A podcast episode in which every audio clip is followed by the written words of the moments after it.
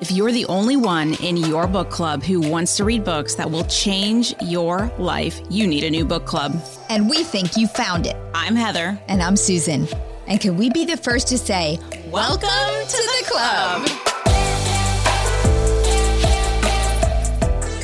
Continuing on this episode, in our story, but alas, we're moving into alas. Did she just say the alas? next phase of our story? So we had part one, and now we get to part two. Part two. In which Susan has affectionately called the patriarchs. The patriarchs. And she has a song to go with it. There was one song going through my head. Well, if you've ever seen Hamilton, you have a treat in store. but last episode, and all the episodes leading up to this, it was all the creation of the world, leading all the way through the Tower of Babel, which is when everybody was confused and then the nations were dispersed. Correct. Now, this next section is focusing on this one family, the family that eventually the seed of Jesus will come from.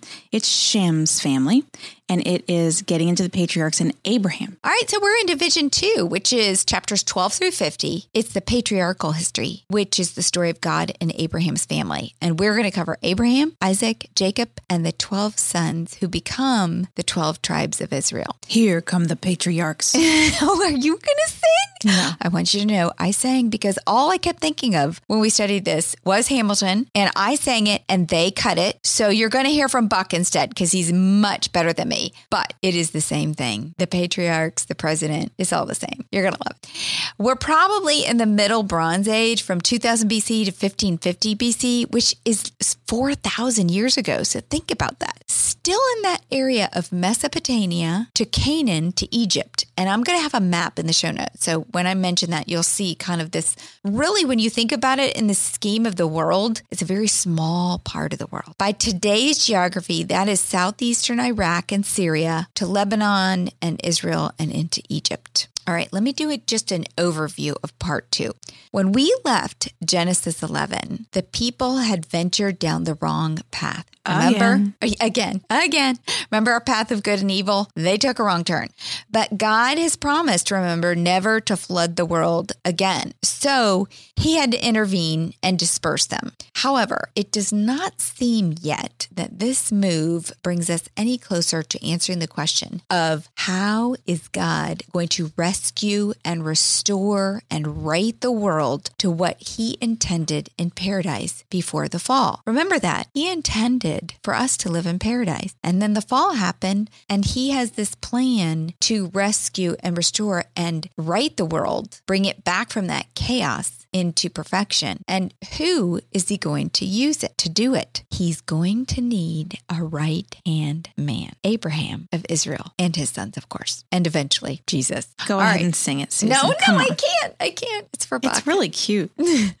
so, chapters 12 through 50 are the patriarchal history. These are our first or founding fathers. Three divisions within that division based on the three patriarchs. And, well, they all have this similar story, every one of them. Chapters 12 through 25, we're going to cover Abraham. He's going to make some bad decisions, but God is going to remain faithful. Then in chapters 21 through 35, we have his son Isaac. He is going to make some bad decisions, but God is going to remain faithful. And then in chapters 25 through 49, we have Jacob and his sons. And guess what? They make some bad decisions, but God is going to remain faithful. Okay, and what Susan is doing is just kind of setting you up. We are going to read this in just a minute. We're going to start reading it anyway. And she's just setting you up to let you know what's going to happen. But this is one of the best messages in the Bible is that regardless of the decisions that you make, regardless of your past, God will and can still use you as long as you, to Susan's path, get back on the path and follow his plan for your life. You don't want to do it like the Babylonians did without no, God. Yes. The plan without God falls apart. But the plan with God, regardless of any missteps, you can still be used by God and you will be. Great recap, totally. God obviously did not choose Abraham because he knew that he and his family would be perfect. We're going to find out just how dysfunctional they are, like all of us. In fact, you're going to really feel feel really good actually about your own crazy crazy family Oh, after you hear about the dysfunction in Abraham's family. They're crazy. And all of our families are crazy, and that's fine. That's we all right. have the this crazy is the fall. We've all fallen and fall short. All right, but these little stories in the Old Testament paint a big picture. And I used to read Old Testament stories and think it was uh, just, you know, a lot of stories about people filled with little lessons of what to do and what not to do.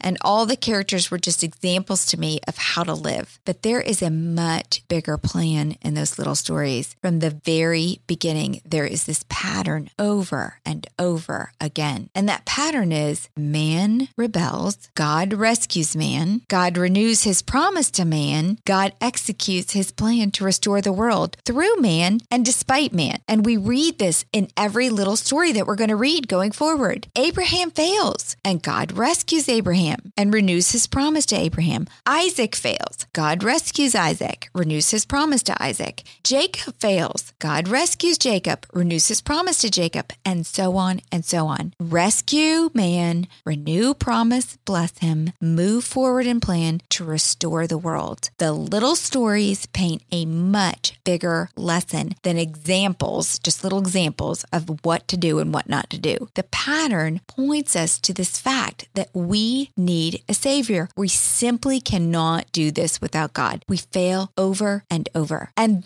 this points back to our overview of this entire book. If you go back to the very beginning of when we started Genesis, I gave this overview that if at the end of Genesis, if this is all you remember, it should be this. Genesis is a story of how God lovingly created a perfect world. He created man in his own image and put us in charge of ruling the world. We rebelled and the world became destructive. God responded by revealing his plan to rescue and bless the world through the family of Abraham and his son, and born of this family, Jesus. That's this big pattern of Genesis that we often miss when we read these little stories. This rescue, renew, and restore the world, which is what God has been intending since the fall in chapter three. And he's going to do it. He's going to do it.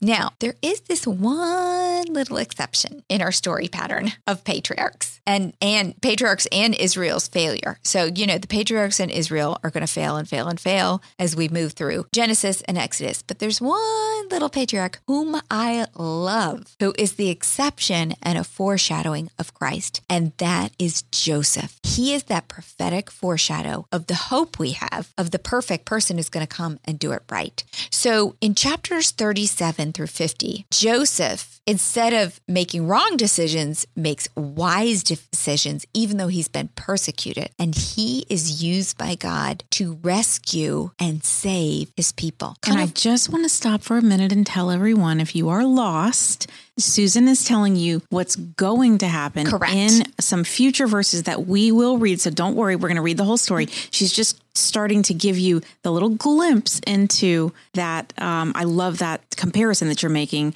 because he does make good decisions and he did do things really, really well. He's not as perfect as Jesus. He was the No, only per- he's a perfect person who ever walked the earth. Yes. yes. And and really I'm jumping ahead to Genesis 50, our very last chapter.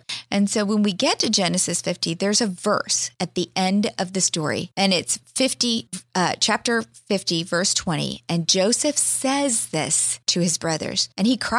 He literally cries. He says to his brothers, "You planned this for evil, but God planned it for good to save many lives." This one verse at the end of Genesis summarizes the whole book from Genesis 3 on. God is faithful and he is going to bless us despite our failure. The enemy planned the fall for evil, but God planned it for good to save many lives. And he is going to do that through the line of Abraham, whom we're going to study right now. From Abraham, there will come an offspring that will crush the enemy. And that pretty much sums up the entire journey we're going to take through the rest of Genesis. The Bible is a story about how God has a plan for us to save our life, no matter how the enemy tries to harm. Yeah, because what Susan said about that verse in, in chapter 50, what you planned for evil, in this case, he, he, Joseph is talking to his brothers, Brothers. but what you planned for evil, God's going to use for good. That's the same that's true in your life today. What the enemy planned for evil in your life, God will use it for good. And what that means in simple terms is the trials and tribulations that you have gone through, once you come out on the other side, you can walk somebody else through that and show them, look, it's going to be okay. You're going to get through this.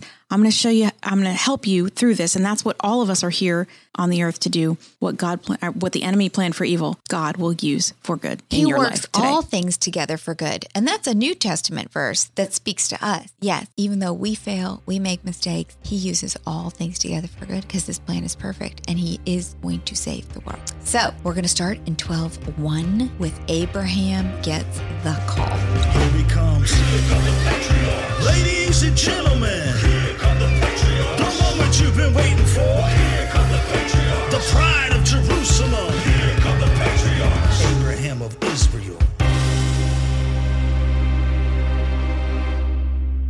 The Lord had said to Abram, Go from your country, your people, and your father's household to the land I will show you. I will make you into a great nation and will bless you. I will make your name great. Remember in chapter the chapter we just left in 11, the people of Babel tried to make a great name for themselves. God is saying here as a reminder to them that he will make Abraham great. Don't do it like they did it. I'm going to make you great. You don't have to do anything. Continuing on in verse 2 And you will be a blessing. I will bless those who bless you, and whoever curses you, I will curse, and all peoples on the earth will be blessed through you. The blessing is God renews his promise of fruitfulness. And this is the third time he kind of says this, and he has expanded it. So the blessing is a repeat from when God blessed Adam and Eve in Genesis 1:28. Remember he said God blessed them and said to them, "Be fruitful and increase in number, fill the earth and subdue it." Then he said it again to Noah in 9:1. Then God blessed Noah and his sons, saying to them, "Be fruitful and increase in number and fill the earth." And now here we have third commission. It's like, okay, I'm setting sail on another ship. This is the third time I'm going to send you Not on- off. not on the ark. no, not on the ark, but here we go. And now here to Abraham, not only will you be fruitful, but you will become a great nation, and all will be blessed through you. God's plan is to rescue and bless the world through this family, starting with Abraham. Here come the patriarchs. The command. All right. I want to go over something that we've talked a little bit about in the past, where even in the Garden of Eden, God issues a command and all they have to do is obey. And if they obey, they get this blessing and promise. And so remember in the Garden of Eden, it was you can eat from anything, but don't eat from the tree in the middle. Da, da, da. And if you do, you know, you're going to live in paradise. But of course, I did. All right. In this case, there is a command here, and he is very clear with Abraham. You must leave your country, your people, and your household. We're going to read that in a second. The promise he makes is, I will make you a great nation. And that nation became the nation of Israel. The next promise he gave him was, I will bless you and give you land. And he, in fact, did. Abraham prospered. Even when he was wrong, he still came away richer. I will make your name great. That's recorded in the Torah and the Bible. Abraham was credited with righteousness. He was a great man. I will bless those who bless you. You're going to find out in Genesis, Abraham had alliances. I will curse those who curse you. He has victory over his enemies. All peoples on earth will be blessed through you. Through Abraham, we have eternal life through Jesus Christ. Jesus Christ came from the family of Abraham. and if you are listening, just know this God keeps his promises. He does. So we have this command calling Abraham to leave his country and his people. And then we have these promises of what's going to happen if he obeys. And that is the point. There is an act of obedience that Abraham has to adhere to. And he does obey. And his faith in the end is credited to his, is credited to him as righteousness in Genesis 15, 6. We're going to get to that. But no, even though he obeyed, he still falters. He still makes mistakes. He still turns off the right path, but he's faithful to get back on. He's humble enough to realize when he does. And that's why it is credited to him as righteousness that we all have a learning process to go to. And that's why he is a great example to us. We can do this. So let's turn now to that was his call. And now Abraham is going to obey in this initial call. Now for the fun part of the story. Verse 4. So Abram went as the Lord had told him, and Lot went with him. Abram was 75 years old when he set out from Haran. He took his wife Sarai, his nephew Lot, and all the provisions they had accumulated, and the people they had acquired in Haran. And they set out for the land of Canaan. And they arrived there. Abraham traveled through the land as far as the site of the great tree of Moreh at Shechem. At that time, the Canaanites were in the land. The Lord had appeared to Abram and said, To your offspring I will give this land. So he built an altar there to the Lord who had appeared to him. From there he went on toward the hills east of Bethel and pitched his tent, with Bethel on the west and Ai on the east. There he built an altar to the Lord and called on the name of the Lord. Then Abram set out and continued toward Negev. Now there was a famine in the land, and Abraham went down to Egypt to live there for a while because the famine was severe.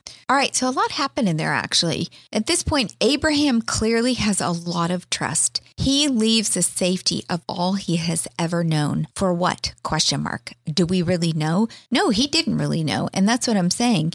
He has a lot of faith in God. God, it was a big deal to leave the safety of your family. He, they were nomads They kind of depended on each other for, you know, just there was no government. You didn't have protection in that land. And did they have maps or know where they were even going? Who knows? It this was a big deal. And uh, then when you move on and it says, for this land, uh, for this land I will give you. This is our first mention, really, of the promised land. Shechem is located in the West Bank, just north of Jerusalem. And you can tell, again, Abraham's faith is very clear. He takes seriously that this is going to one day be his land, and he builds an altar there. And he knows, somehow he knew, we don't know how, that this was going to become a permanent place, but then he leaves. Little did he know that this land would become a 430 year target called Canaan. Was he building that altar because he wanted to worship God in that moment to thank him for the promise, or was he building the altar as a way to remind himself and his children when they walked by that place? So I really think of altars and during this time as remembrances. Like this is where the Lord told me this, and when we walk by, we will remember that we have this promise. Because they didn't have written history, Right. so the way that they told their history was they would walk around and talk about it to their kids. and they would teach their children their children would teach their children so he he does worship i think he builds this altar because he has this meet this word from the lord that one day your inhabit your children are going to inhabit this land. Because remember he was told you are be fruitful and multiply. You are going to be a great nation and a nation means lots of people. So i think abraham is sitting there thinking about that. You know one day my great great grandchildren are going to be populated here and he builds this altar to remember that. And I think it's also about his response to the um, reward that God gives him for the obedience. So, how many times has God told you to do something and you're like, well, God, that's kind of crazy? Like, Yeah. tells you to say something to that person behind you in line and you're like, I don't they're going to think I'm really weird. Or tells you to go somewhere and, you know, this is an extreme example, but tells you to go be a missionary somewhere in another country or something like that. And you actually do it. And the reward that comes from that is, is it, is it a, a reaction of his that he's actually wanting to worship and thank God? And so you build an altar that's for atonement and sacrifice sometimes, right? It can be for atonement and sacrifice. It doesn't say he sacrificed here, but he built this altar, and the altar would have been as probably a stone structure that would have been recognizable in the in the future if he came back by. So about his heart posture to thank God for the blessing And to remember that. I I am doing this when I am lonely and out on you know roaming and we're unprotected and we don't know where we're going. To remember that oh that place back there in Shechem, we're gonna inhabit that. My I'm building this for my children's future, and this this is just something God has told me to do, and I have to remember that, and I can't I can't get distracted by that. However, He's about to get distracted, Yeah, and it's this is where to get into humanity. Because how many times do we feel like, gosh, I should really do that? That would be really good, but we get distracted from doing it. I mean, even this podcast, I have to be honest, like I had been asked before to write a children's, you know, um, curriculum to take people through just the important lessons of the Bible, children through. And I started it and I never finished it. Like, how many times does God really want us to do something? We just don't stay motivated enough to do it. Don't tell me something that God told you to do because I won't let you not do it. I do know it. you're, see, that's why, yeah, God brought you into my life. But here I raise my Ebenezer. Oh, Yep. yeah. Here I raise my yeah. Ebenezer. Yes. Yes.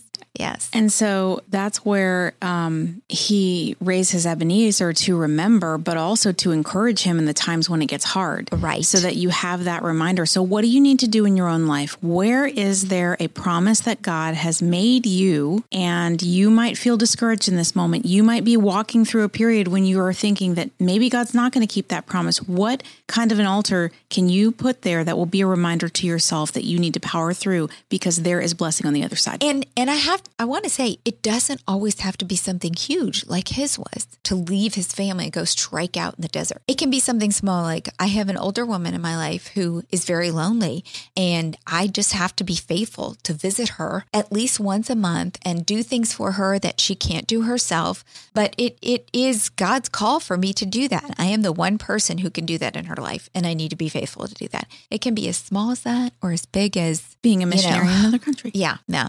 Uh, Abraham didn't know at this time that it would literally take 430 years before they would inhabit Canaan. But he didn't have to know that. This was, God gave him what he needed to do. So, why did he leave? Because he didn't stay. He built the, the altar and then he left. I really pondered that because I thought, well, why didn't he just settle right then if he hadn't gone down to Egypt? You know, this fascination with Egypt you're going to find. We're going to take a couple trips to Egypt. And I just wish we'd never gone to Egypt because then they became slaves in Egypt.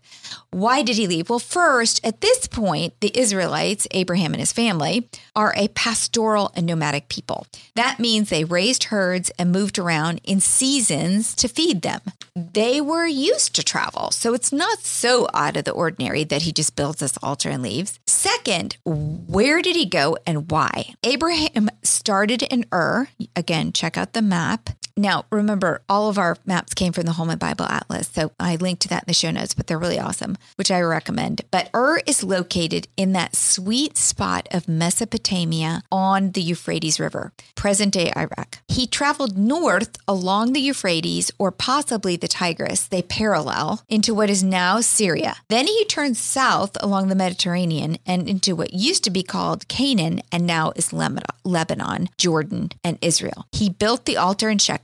Then he went to Bethel, just a little bit south. Then he moved on to Negev, which is southern Israel. Then there was a famine in the land, so he left. Was this what God wanted, or was this a lack of trust? I don't know. There was a famine in the land. Was he supposed to continue trusting God to provide, or was he supposed to move on? And why did he go to Egypt? Again, there's a map in the show notes of that trip he took and what it would look like by today's countries. But Romans 8:28 says this, and I mentioned this before. And we know that in all things God works for the good of those who love him, who have been called according to his purpose. God loves Abraham. Whether this was a mistake to go to Egypt or was it God's plan all along, I don't know, but some bad stuff is going to happen and God in the end is going to work it for good. And we talked about this earlier. That's what he does in our lives. We make mistakes. We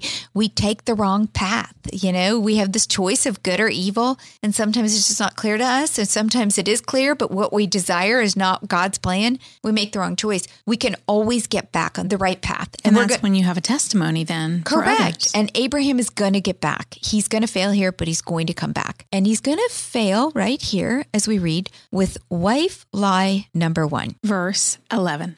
As he was about to enter Egypt, he said to his wife Sarai, I know what a beautiful woman you are. When the Egyptians see you, they will say, This is his wife, and they will they'll kill me, but they will let you live. Say you are my sister, so that I will be treated well for your sake, and my life will be spared because of you. When Abram came to Egypt, the Egyptians saw Sarai was a very beautiful woman. And when Pharaoh's officials saw her, they praised her to Pharaoh, and she was taken into his palace. He treated Abram well for her sake, and Abram acquired sheep and cattle, male and female donkeys, male and female servants, and camels. But the Lord inflicted serious diseases on Pharaoh and his household because of Abraham's wife Sarai. So Pharaoh summoned Abram. What have you done to me? He said. Why didn't you tell me she was your wife? Why did you say she is my sister? So then I took her to be my wife. Now, then here is your wife. Take her and go. Then Pharaoh gave orders about Abram to his men, and they sent him on his way with his wife and everything he had. So Abraham was clearly tested here. Did he trust God or was he going to be a chicken? And okay, he's one of my favorites, but he's a little bit of a chicken on occasion. Yeah. And Abraham, in faith, he had made this transition to a new life. The Lord appeared to him and confirmed his promise at Shechem. So he's on this kind of like spiritual high. He's walking with the Lord. He honors God. He builds that first altar. Then he gets tested. There's this famine in the land. And there is always, in my experience, a test after a spiritual high. Always. Yep. You know, you you start making wise choices, you grow in the Lord, and clearly you're going to be tested. Abraham's mistake and where he made the wrong turn on that path of good and evil is nowhere does it say that he prayed about the famine. Now he may have, we don't know. Mm-hmm. Again, we just don't know. He did not ask God for direction. He just went to Egypt. Nowhere does it say God told him to go down to Egypt. Does not say that. God told him to go to Canaan. He did not tell him to go to Egypt. Then, in fear for his safety, he lied. That was clearly not the Lord. The Lord never said lie. Now, is it a half truth? Yes. Apparently, Sarah was kind of a half sister kind of thing. You know, they did that, that back then. But he lied. So mis- the mistake he made was going to Egypt when it was not God guiding him to go. And then it's like the snowball effect, right? You you make that error and instead of just going, you know, maybe I should come back to where I was and, and then ask God, then you have to lie to get out of it. And then it's like it gets bigger and bigger and bigger. Right. Remember, that trip to Egypt would have been days and days and days and days. He's moving a whole herd of whatever he's raising and this family and these tents. So I don't know how many miles they cover today, but when you think about it, he made the decision to leave because of the famine. Doesn't say he prayed about where to go. So think about it day after day. You're just making your own decisions. You're making your own decisions. Now, when he came out of Ur and he went to Shechem, he was following the Lord. He had been called. But then famine comes. His family's hungry. He can't feed his sheep. And all of a sudden, he starts making his own decisions. And one decision leads to another, leads to another. Over days and days and days, he's moving closer and closer to Egypt. By the time he got there, he's in control. He's not relying, there's no trust for God anymore. He's in his own head. Now, while he's there, he still sets up a business and he is fruitful in that business. He acquires all the livestock. Oh, and so yeah. he's becoming, he's building wealth, but it doesn't mean it's ordained by God. No, he he he's taking gifts of flocks from Pharaoh in exchange for Sarah, his wife. I guess he wasn't a jealous kind of guy. I don't know why he gives up his wife. We are we're not going to go there right now. Yeah, exactly. We don't want to go there.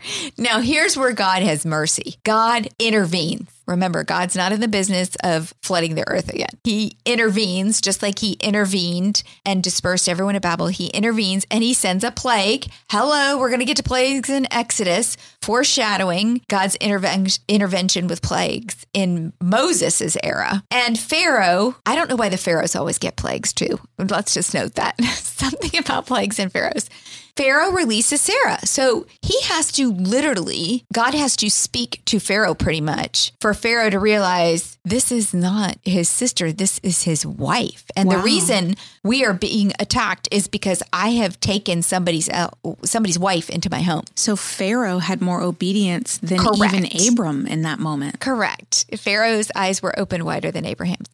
Abraham then has consequences. A, he is rebuked by Pharaoh. How embarrassing. People suffered disease because of him. And then he and Lot, we're going to get to this in chapter 13, have to separate because guess what? All this livestock, livestock they've acquired starts to cause trouble. Additionally, and this is the biggest consequence of Abraham's mistake, Sarah acquires an Egyptian maid named Hagar, which leads to problems that exist even today in the battles going on in the Middle East. Abraham has his first son by Hagar, and that son is named Ishmael. And a much worse sibling rivalry is born, much like Cain and Abel, and in the future, Esau and Jacob. There is jealousy between Ishmael, Hagar's son by Abraham, and Isaac, Sarah's son by Abraham. And then Ishmael becomes the father of the Arabs, and today they are the Muslims. And that fighting between the Muslims from Ishmael and the Jews from Isaac still exist in a rivalry today. So the consequences for Abraham lived on for centuries. And stick with this story because it's about to get crazy. It is good. so if you can binge, just binge right on to the next episode because yep. I don't think I can stop right here because this is when it gets good. And, you know, the big lesson to me in this is God's path for you is always safer than striking out on your own. And it's pretty clear when Abraham decided to go down to Egypt, he was striking out on his own. And spoiler alert, he's going to do it again. And that's us. Sometimes one lesson is just not enough. Yeah. So whose path are you on? Can you think of a time then when you got off God's path for your life? How do you get back on that path? Yeah.